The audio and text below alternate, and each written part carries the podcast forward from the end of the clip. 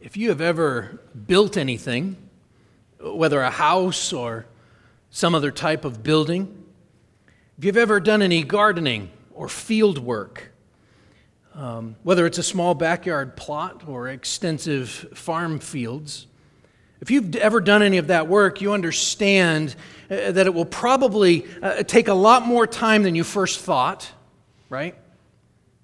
And that there will likely be setbacks along the way. You might be slowed down by bad weather. Maybe the price of supplies goes through the roof. Often equipment or tools will break down. Sometimes even the hired hands might not be as dependable as you'd hoped. Deliveries get delayed, people get sick or hurt. Sometimes people have to quarantine for two weeks in the middle of the project. The list of delays or causes of delays goes on and on, right? And at the end of the project, you might think to yourself, well, that wasn't so bad. Or, I am never doing that again. But there's also, sometimes at least, a sense of accomplishment. And for Christians, at least, there ought to be a sense of thankfulness that you're finally able to enjoy the fruit of your labors. Whether you're canning your own tomatoes, harvesting beans, or preparing your first dinner in your new house. But it's also true that we sometimes take for granted some of the things that we had previously so worked so hard for. We get sick of eating all those green beans. We start to complain about some of the design elements of the house. The list goes on. But one thing that we so quickly forget in these matters too often is God's role in all of our work. He sends the rain. He controls viruses. He's not uninvolved in economic factors. So let's bring this concept, as we think about building something, let's bring this into the church. In Matthew chapter sixteen, Jesus declared to Peter and really to the rest of the disciples who were there, he said, "I will build my church, and the gates of hell shall not prevail against it." And for two thousand years now, Jesus has been building his church. If we looked at the at the broad history of the church from a purely human point of view, we would probably say that it, it seemed to get off to a really strong start. Repeatedly in the early chapters of Acts, we read about thousands of people being added to the number of the saints. But then the storms of persecution arose, and the church was forced to flee from Jerusalem into Judea, Samaria, and eventually to the ends of the earth. And on the ground, I'm sure at the time, it felt like a, a defeat and discouragement. At least for some, right? But it really was Jesus fulfilling his plan and purpose for the construction of the church.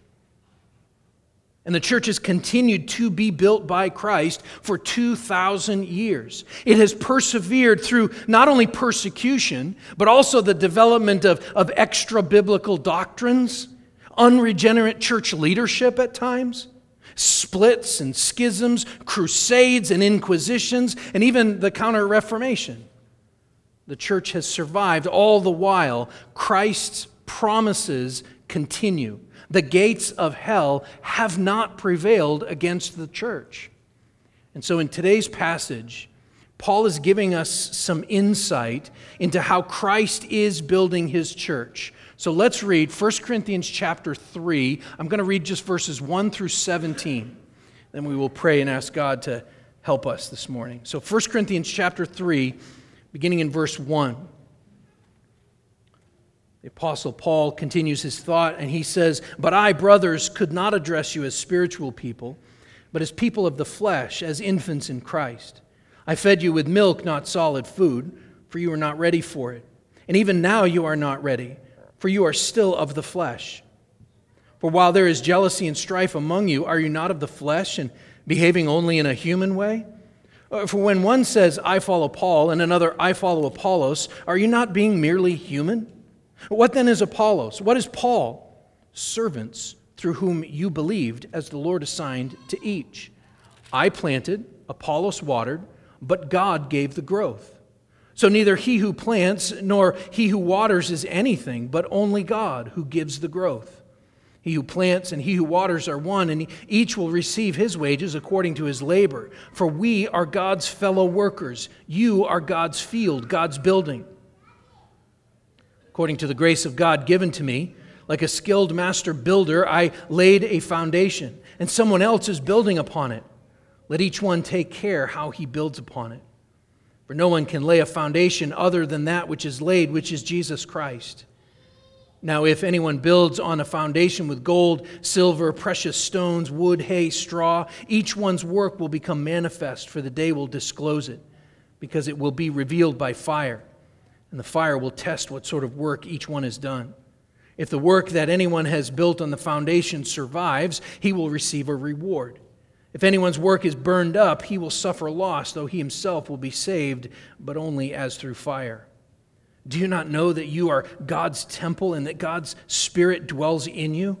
If anyone destroys God's temple, God will destroy him, for God's temple is holy, and you are that temple. Just pray with me. Lord, I pray that you would give us ears to hear this morning. Help us to understand. Speak to us through your word today. I pray that I would decrease, that Christ would increase, Lord. We pray in Jesus' name, amen. Well, in many ways, at first glance, um, if you remember last week and reading chapter two, at first glance, this chapter might seem like a kind of a radical shift in language and content from the, from the previous ideas that we looked at last week. But in reality, it's, it's really just a continuation of the same thought. See, Paul is, is weaving here a correction for the Corinthian mindset. He, he's bringing them back and forth from worldliness to godliness, from human thinking to Christian thinking. He's already done, um, back in chapter one, he's already done a little bit of preliminary work in, in calling out the church's tendency to pick their favorite teachers, just like the world does. And he's pointed out the divisions and the quarreling that have developed because of this. And so he wrote there in chapter one, I appeal to you, brothers, by the name of our Lord Jesus Christ, that all of you agree, and that there be no divisions among you, but that you be united in the same mind and the same judgment. For it's been reported to me by Chloe's people that there is quarreling among you, my brothers. And he's gone on to remind them how they've been saved, how he arrived in Corinth preaching the, the folly of the cross of Jesus Christ. And subsequently, he has reminded them that it is through the indwelling of the Holy Spirit that the secret and hidden things of God have been revealed. He has told us his plan. He has given us his word, and he's given us the ability to understand it. Christ is proclaimed, and they have believed and are saved. And, and as a result, Paul is able to declare to the saints at the church at Corinth, we have the mind of Christ. As Christians, we are not like this world. We are completely different from this world. And so we must act like it. We must think like Christ thinks and not like the world thinks. I mentioned that Paul is... I use the word weaving. He's weaving this as he writes. He's moving back and forth, comparing that worldly thinking to Christian thinking. But now in chapter three, when we get to this, it's as if he stops and says, hang on a minute here, folks. We have a problem. We have a problem. But I, brothers, could not address you as spiritual people, but as people of the flesh, as infants in Christ. Now, I didn't point this out last week when we were going through chapter two, um, but in chapter two, verse six, and really throughout the rest of the chapter, Paul switches in verse one from using the, uh, in ver- chapter two, verse one, he uses the first person singular, I. He says, I, when I came to you. But in verse six, he switches that to we. So verses six and seven of chapter two says this, yet among the mature, we do impart wisdom. Although it's not a wisdom of this age or the rulers of this age who are doomed to pass away, but we impart a, wis- a secret and hidden wisdom of God, which God decreed before the ages for our glory. So if we compare chapter two, verse one to chapter two, verses six and seven, we see that Paul switches from I'm doing this to we're doing this. And that we there, he's probably referring to himself and Apollos and Cephas and Christ that he named in chapter one, all of those favorite preachers that the people were dividing and quarreling over. He's saying they all preach the same message. Although we should also note that this statement actually is true among all of the apostles. They're all preaching the same message. They're all imparting the same wisdom. But now in chapter three, verse one, Paul switches back to the first person, first person singular, I. And the wording of this, look at the words of chapter three, verse one, and, and look back at the words at chapter two, verse one. They're almost, they're very similar at least. But I, brothers, could not address you as spiritual people. But back in chapter two, he says, and I, when I came to you, brothers, did not come proclaiming to you the testimony of God with lofty speech or wisdom.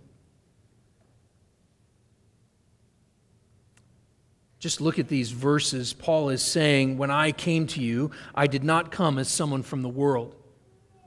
But I have to talk to you, he says in verse chapter three, I have to talk to you as if you were people of the world.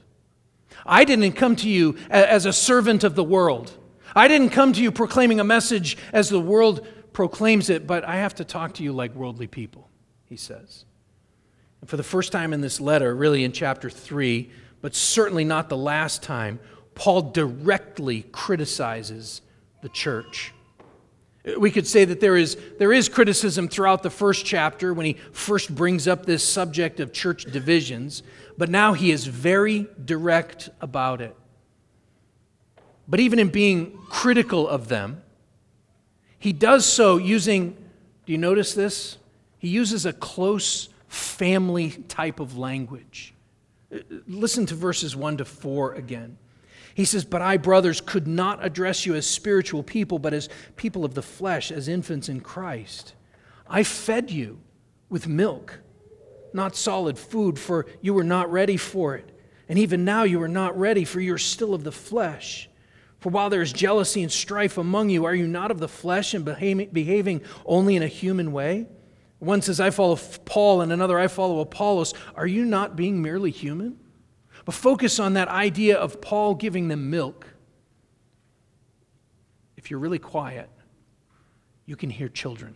You have to be really quiet to hear them. There's a lot of kids. Some of those kids are still drinking milk, right? That's the image that Paul has. I'm feeding you like a mother feeds an infant, a newborn. That's the image that Paul is getting across here. Even though he's being critical of them, he's being critical as a parent, saying, I still fed you. I'm still taking care of you. And he addresses them as infants in Christ. They are in Christ, meaning that they are actual believers, and therefore they are indwelt with the Holy Spirit, but they have not yet put to death the deeds of the flesh. And Paul actually names two of these, these besetting sins that the church is participating in, jealousy and strife. And these two st- sins specifically are often named together in, in a bunch of Paul's writings, a bunch of the letters. He lists sins in, in various letters, and these two are often named together. In fact, we understand from our own hearts and our own dealings with people that jealousy often leads to strife, does it not? Jealousy often leads to strife. James, in his letter, chapter four, verses one and two, he uses even stronger language than Paul when he says this. He says, what causes quarrels and fights among you? That's strife. What causes quarrels and what causes fights among you? Is it not this, that your passions are at war within you? You desire and do not have, so you murder. That's jealousy. You desire and you do not have, so you murder. You covet and cannot obtain, so you fight and quarrel. Well, as far as I know, um, it hasn't come to murder for the Corinthians at this point. They're involved in some pretty heinous sins. They're sinning against each other in some pretty terrible ways. Later in the letter, Paul will address them, but he never has to tell them to stop killing each other. And so we can praise the Lord for that. They're involved in jealousy and strife, but it hasn't yet come to the point where they're involved in murdering each other. But it is clear that they are comparing themselves and their preferred teachers to each other, and they're trying to assert authority over each other, over one another throughout the church. This is worldly activity, Paul says. Paul, as I said, he lists jealousy and strife. He, he actually says that they are works of the flesh. And so if you think that James was being maybe overly dramatic, saying that jealousy leads to you desire and you do not have, so you murder, that jealousy leads to murder. If James is being a little dramatic, listen to what Paul says. This is Galatians chapter five, verses nineteen to twenty-one. He says, "Now the works of the flesh are evident: sexual immorality, impurity, sensuality, idolatry, sorcery, enmity, strife, jealousy, fits of anger, rivalries, dissensions, divisions, envy, drunkenness, orgies, and things like these. I warn you, as I warned you before, that those who do such things will not inherit the kingdom of God." And those things are happening in the church, the works of the flesh. He also calls them, in Romans chapter thirteen, he says they are works of darkness. In Romans thirteen, verse twelve to fourteen says this. He says, "Let us cast off the works of darkness to put on the armor of light. Let us walk properly as in the daytime, not in orgies and drunkenness, not in sexual immorality and sensuality, not in quarreling and jealousy, but put on the Lord Jesus Christ and make no provision for the flesh to gratify its desires." The church has a has a tendency to walk in the darkness. The church has a tendency to make provision for the flesh. And jealousy and quarreling or strife are so-called, often they're just the respectable sins, right? The sins that we just sort of like brush aside, that we don't deal with. They're lumped in with sins that we all agree. In Paul's lists here, they're lumped in with sins that we all agree are not respectable. You could go back and look through that list again. And some of those things are even uncomfortable to say. They're not respectable, but Paul puts them in the same, the scriptures put them in the same list. We have no problem calling out drunkenness. We have no problem calling out immorality, which Paul will do later in this letter. But we so often easily overlook the sins of jealousy and, and quarreling or strife, which is where Paul begins. In correcting the church, he's going to have to get to some of those other unrespectable sins. He's going to get to immorality that is rampant in the church. He's going to get to even drunkenness in the church, as some of them are getting drunk on communion wine. But he starts with jealousy and strife. He's going right to the heart of the matter. As James said, our passions are at war within us. What does this have to do with teachers? Because, because we will divide into, into factions over any number of things, right? Humans will divide up over all kinds of different things. We divide into factions over Ford and Chevy. We divide into factions over John Deere versus I H, or there's Ohio versus Michigan. I think even soccer players have factions. I don't know much about sports.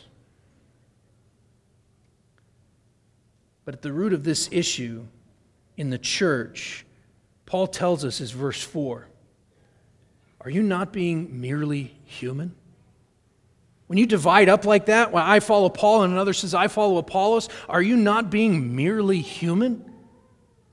See, sometimes factions are just, they're just playful rivalries, right? Like, like one state versus another, one football team versus another. They're just playful rivalries. Sometimes they're brand loyalty, which in the grand scheme of things, in reality, doesn't mean anything. But in this case, the symptom of the root sins of jealousy and strife is that the Corinthians, they have, the symptom of that root sin is that they have an improper view of their teachers, of their leaders, of those who have taught them the Word of God and are keeping watch over their souls as those who will have to give an account. They have an improper view of them. They have an improper view of those whose work will be tested as by fire, as he's going to say in just a few minutes, which will either survive or it will be completely burned up and destroyed. Well, at this point in the letter, if you remember, I'm referring back to the first couple of chapters quite a bit, but if you remember from chapter one, um, he had said that there are at least four factions in the church, Paul and Apollos and Cephas was Peter, and even Christ. But at this point, he only refers to himself and to Apollos, probably because we know that Apollos was at least in the region around Corinth, if not in Corinth itself, um, probably not long after Paul had moved on to his next destination. And so people, the, the Corinthian church, those in the church there, uh, were likely personally familiar with both of them. They knew Paul. He had led them to Christ. They knew Apollos. He had been their pastor after Paul had left. And so he um, addresses these two specifically. And each of them had their own following in the church, or really I should say that the church in its spiritual immaturity developed into factions around each of their teachings. And, and probably it happens after they're gone. Probably after Apollos and Paul were both gone, they start remembering the good old days. But remember what he said back in chapter two, verse six. Let me read this again. He said, "Yet among the mature we do impart wisdom, although it's not a wisdom of this age or of the rulers of this age who are doomed to pass away." You're not supposed to be immature. You've been given God's wisdom, he's saying to them.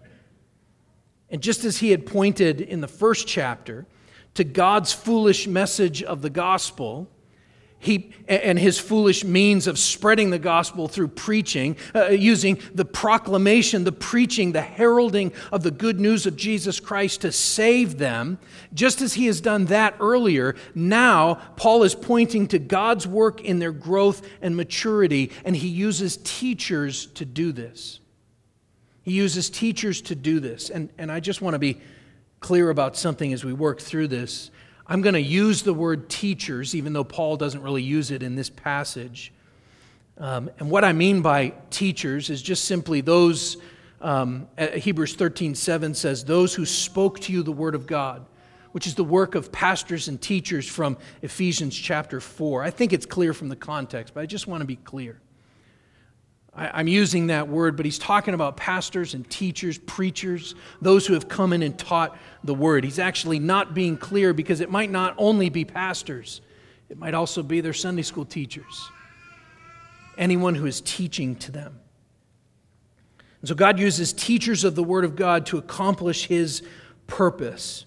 So let's look at these next two sections, which really are the function of teachers here. The, the first function of teachers that Paul brings up, he calls them essentially field hands in verses five to nine. Uh, just look at verse five. He says, "What then is Apollos and what is Paul? Servants through whom you believed, as the Lord assigned to each." Now, I've introduced you to Apollos before. I've talked about him several times, even just now. And he had a similar ministry to Paul's, although when he began, uh, when Apollos began his ministry of preaching and teaching, in reality, he was he hadn't heard of Jesus yet. He knew that a Messiah was coming, but he'd only heard John's John the Baptist's message, um, which was a call to repent. And so he was still looking forward to the Messiah. He had not yet heard that Jesus had already come. But once he did hear, once he was taught fully, he believed and he continued to preach the good news.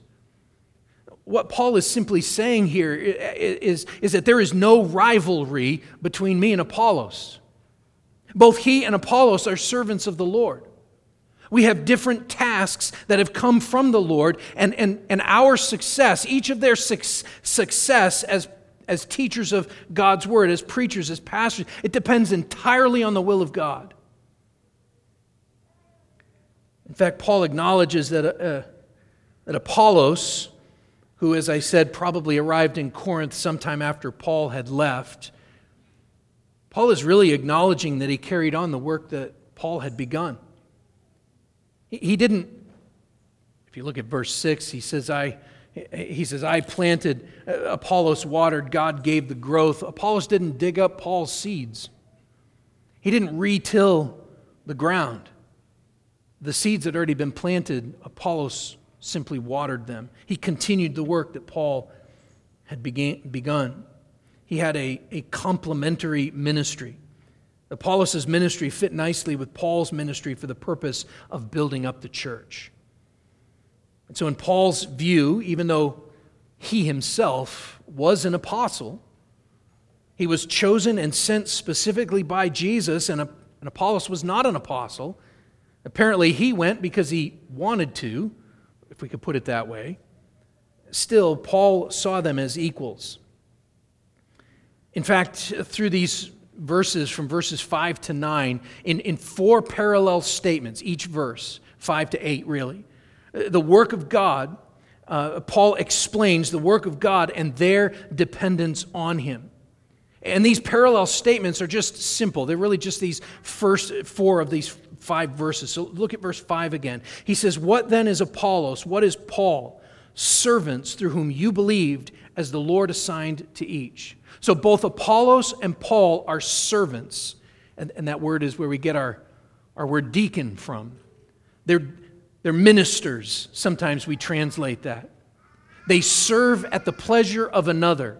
And in this case, it is the Lord specifically who has assigned this task, each of their tasks, to each of them. They're just servants, he says. This is God's work. The second statement is verse six. He says, "I planted, Apollos watered, but God gave the growth." This is clearly where we begin to see the idea of the work of field hands, right? Paul's task assigned to him by God was to plant the field. What he means by that is to evangelize the lost by preaching the gospel, and that the gospel of Jesus Christ that calls them into fellowship with God. That was Paul's task. Apollos' task assigned to him by God was to water that field, to preach, so as to see the church rooted and grounded in love, that they may have strength to comprehend with all the saints what is the breadth and length and height and depth, and to know the love of Christ that surpasses knowledge, that they may be filled with all the fullness of God. Paul planted and Apollos watered, but it is God who gives the growth. But Paul doesn't stop there.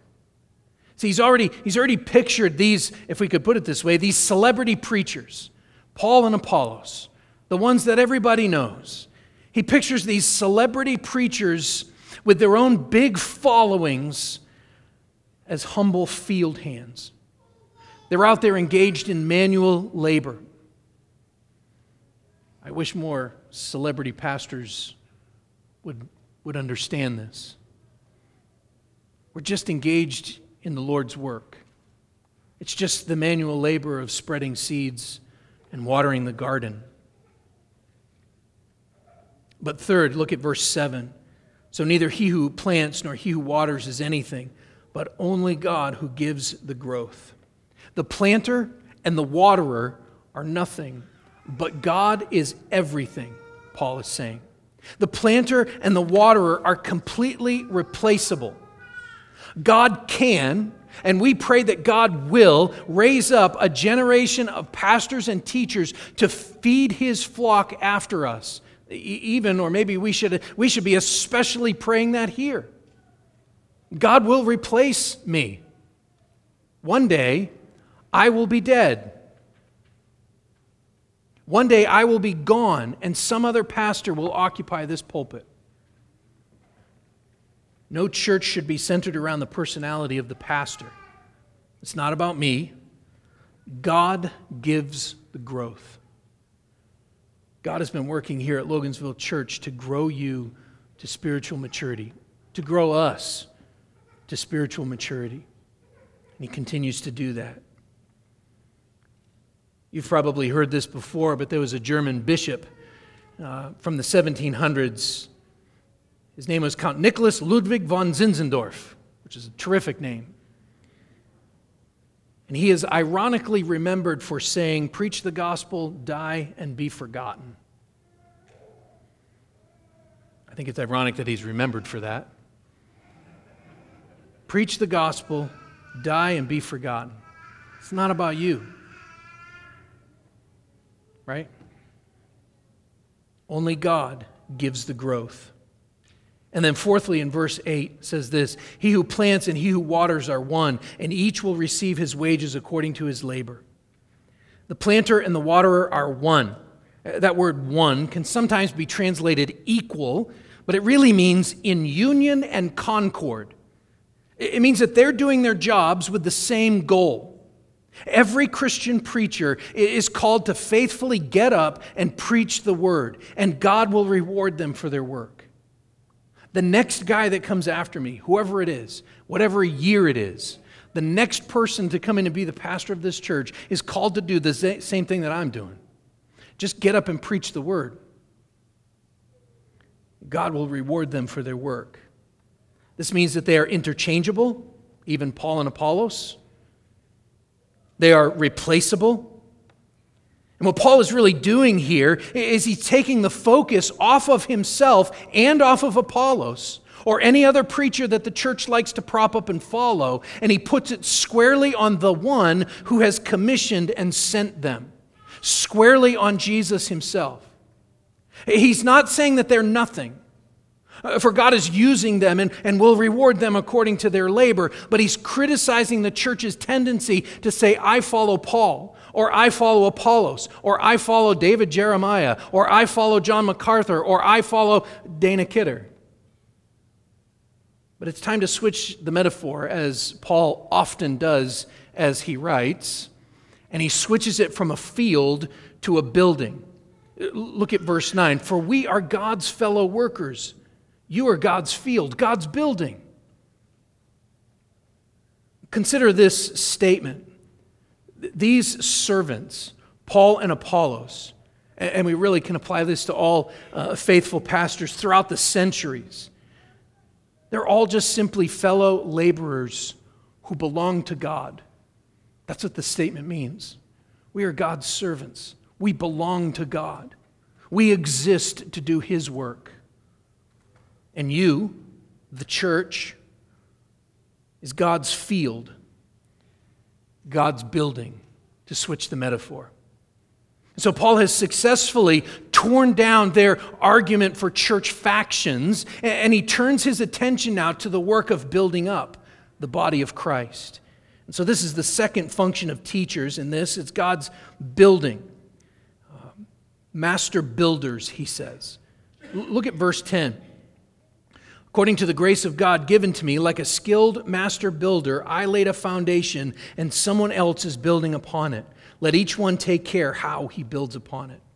Now, Paul is going to come back to this idea later, but this first phrase in verse ten is, is his way of saying that he, is, he, he used the spiritual gift that God had given him to lay the foundation upon which the Corinthian church is built. Namely, the foundation is the gospel of Jesus Christ. So this first statement, "according to the grace of God given to me," that is a reference to a spiritual gift that is given from God for him to specifically do the work that God has called him to. He's going to come back to spiritual gifts later in the letter, but that's what he's saying here. And now someone else, another Spirit-filled preacher, another Spirit-gifted preacher, is building on the foundation that Paul has laid. He's probably talking about Apollos specifically, but really this is any pastor after him. He's also quick to point out, I should note, that teachers must take care how they build upon the foundation. Well, what does this mean? Teachers must take care. It's the end of verse ten. Let each one take care how he builds upon it. Now he's going to explain, beginning in verse eleven. "For no one can lay a foundation other than that which is laid, which is Jesus Christ." Now just stop there. The foundation is not any celebrity preacher. The foundation is not any local pastor. The foundation is not the money of a prominent family. The foundation is not tradition. We've always done it this way. The foundation is not, my family has always gone to that church. Of course I'm a part of that church. My grandmother was a member there. The foundation is Christ. Listen to what he wrote to the church at Ephesus in Ephesians chapter two. In verse nineteen, he says this, "So then you are no longer strangers and aliens, but you are fellow citizens with the saints and members of the household of God, built on the foundation of the apostles and prophets, Christ Jesus himself being the cornerstone, in whom the whole structure, being joined together, grows into a holy temple in the Lord. In him you also are being built together into a dwelling place for God by the Holy Spirit." He's saying the same thing there that he is saying here, although maybe even more succinctly in Ephesians. And in order to fully understand what he says next, that we are being built into this temple, those verses from Ephesians two that I just read, with those in mind, listen to this next section. Look at verse twelve. "Now, if anyone builds on a foundation with gold, silver, precious stones, wood, hay, straw, each one's work will become manifest, for the day will disclose it, because it will be revealed by fire, and the fire will test what sort of work each one has done.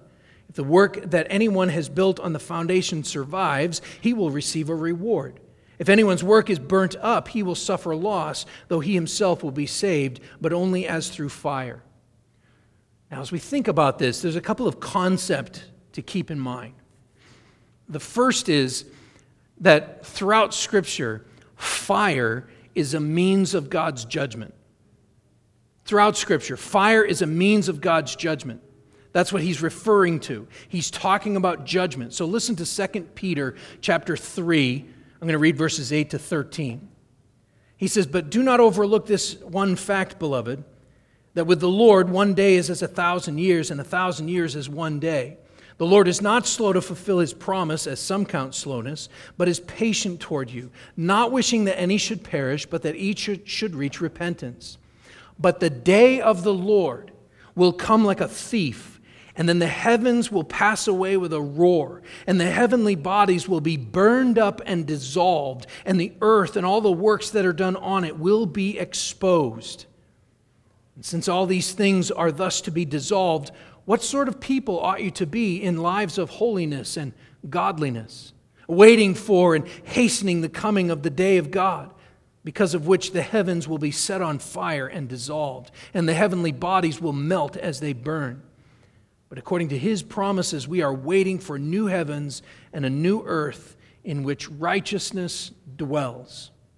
Now, remember, we are talking about the building up of the church. And so the things that we do, the stuff that we spend money on, the programs that we insist upon, et cetera, are they, are they useless for eternity? Peter tells us that there's going to be a day when it's all going to be burned away. That's God's judgment. And God is going to judge. What are we built upon? What are we built upon? This would be, this, well, this would be my opportunity to go on my a rant about my time in youth ministry, about being told at one point that my job was to organize Nerf gun wars and pizza parties. I will refrain. I will wisely refrain from going on that rant this morning. Instead, I want to just point you to this second concept to keep in mind here.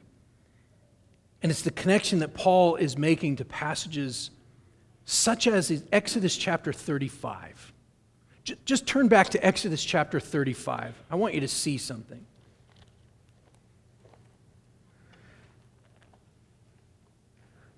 In Exodus thirty-five, verse thirty,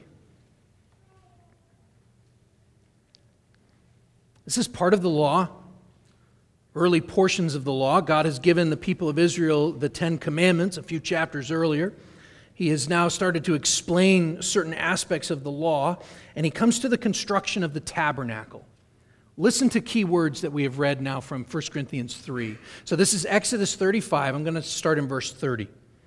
Then Moses said to the people of Israel, "See, the Lord has called by name Bezalel, the son of Uri, the son of Hur, of the tribe of Judah, and he has filled him with the Spirit of God, with skill, with intelligence, with knowledge, and with all craftsmanship, to devise artistic designs, to work in gold and silver and bronze, in cutting stones for setting, and in carving wood, for work in every skilled craft. And he has inspired him to teach, both him and Aholiab, the son of uh, Ahisamach of the tribe of Dan. He has filled them with skill to do every sort of work done by an engraver or a designer or an embroiderer in blue and purple and scarlet yarns and fine twined linen, or by a weaver, or by any sort of workman or skilled designer." I'll turn back to First Corinthians three.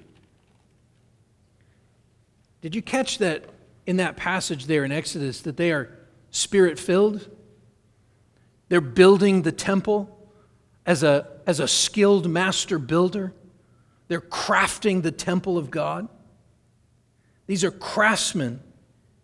But in First Corinthians chapter three, he's still talking about craftsmen who are Spirit-filled, but they're building a new and better tabernacle, a new and better house of God, not made with hands.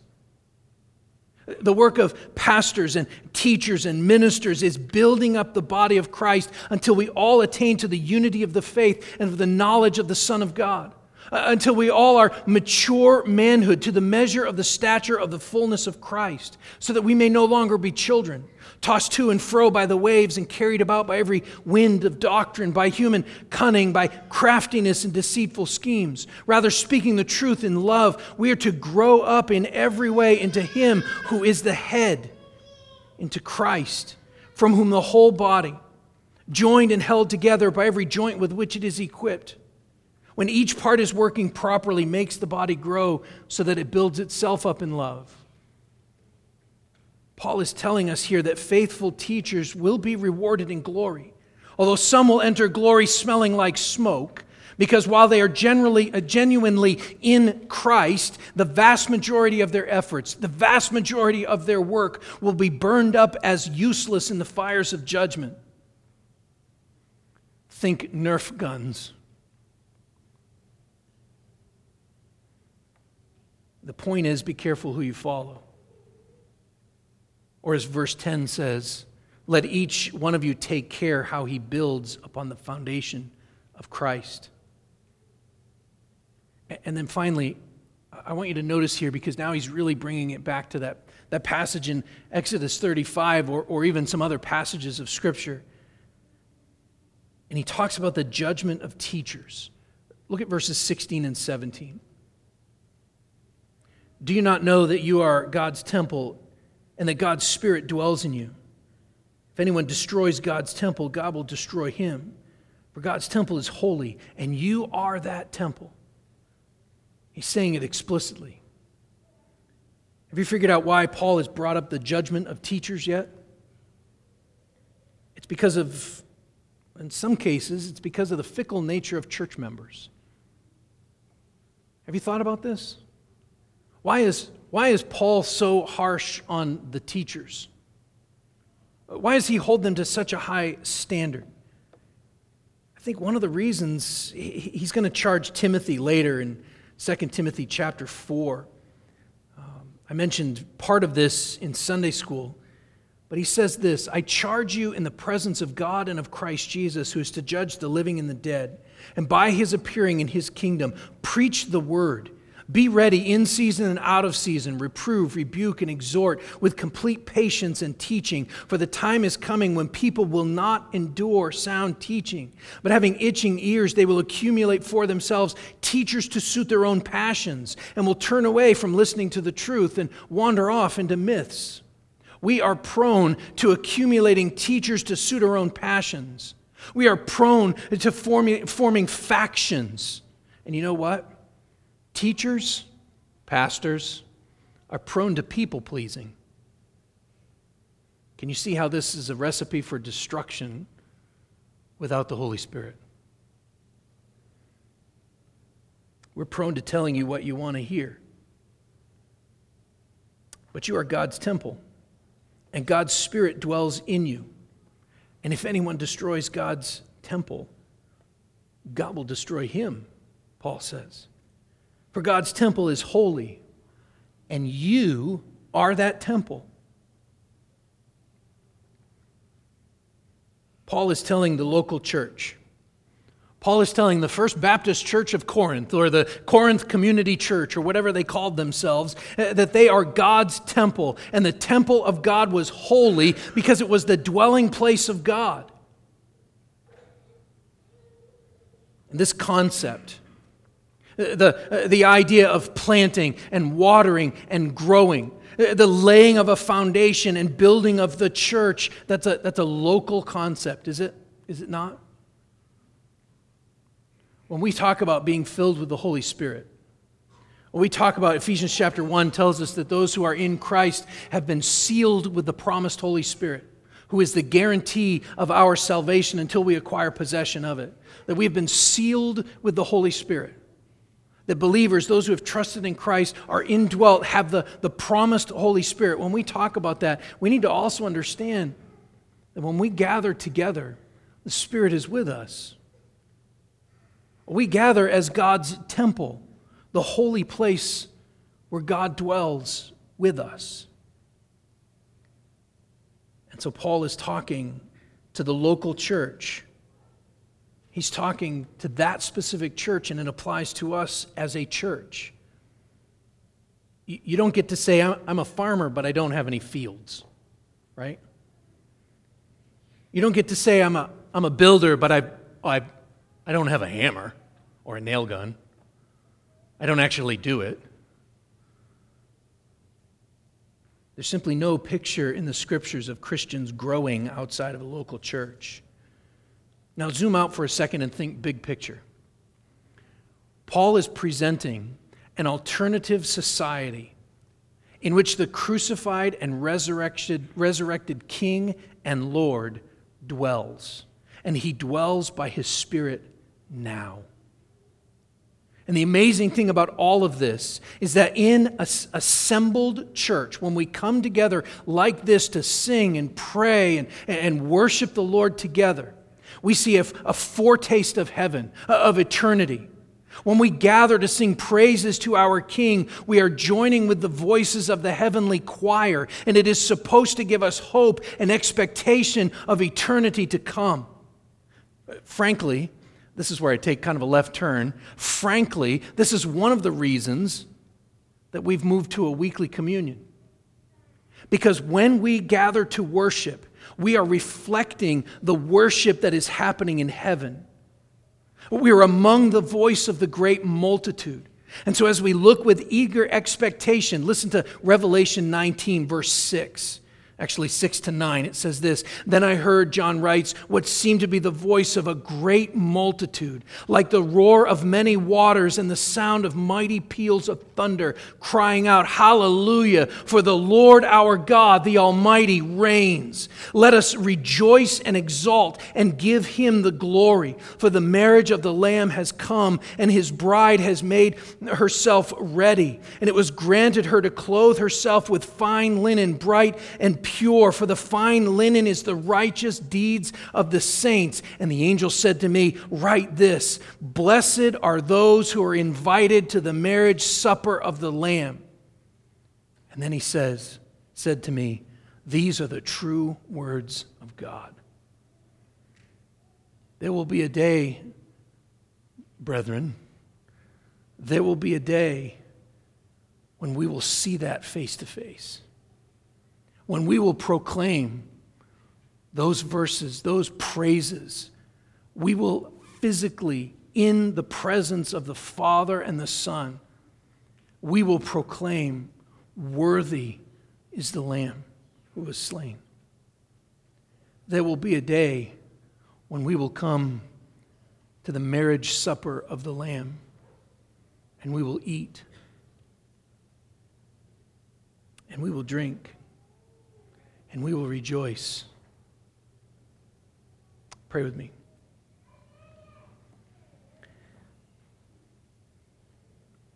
Father, we believe that we are the temple of God, that your Spirit dwells with us. Lord, we believe that we have joined with the heavenly chorus to proclaim hallelujah, for the Lord our God, the Almighty, reigns. Let us rejoice and exalt and give him the glory. And Father, we long for the day when Christ will return, when the bridegroom will come. The bride has made herself ready, clothed herself with fine linen, bright and pure, the righteous deeds of the saints. We long for the day when we are able to come to the table with Christ at the head and rejoice. Father, I pray that we would not take these things lightly, but that we would take very seriously the foundation that we are building. Whether it is the, the pastor preaching or Sunday school teachers teaching lessons to the kids, whether it is parents instructing their children in the way of the Lord, or it is the spurring on of one another toward love and good deeds, the righteous, righteous deeds of the saints, Lord, we We pray that we would be building on the foundation of the apostles and prophets, with Jesus Christ himself being the true cornerstone. Remind us of these things, Lord, even as we come to the table this morning. We pray in Jesus' name. Amen.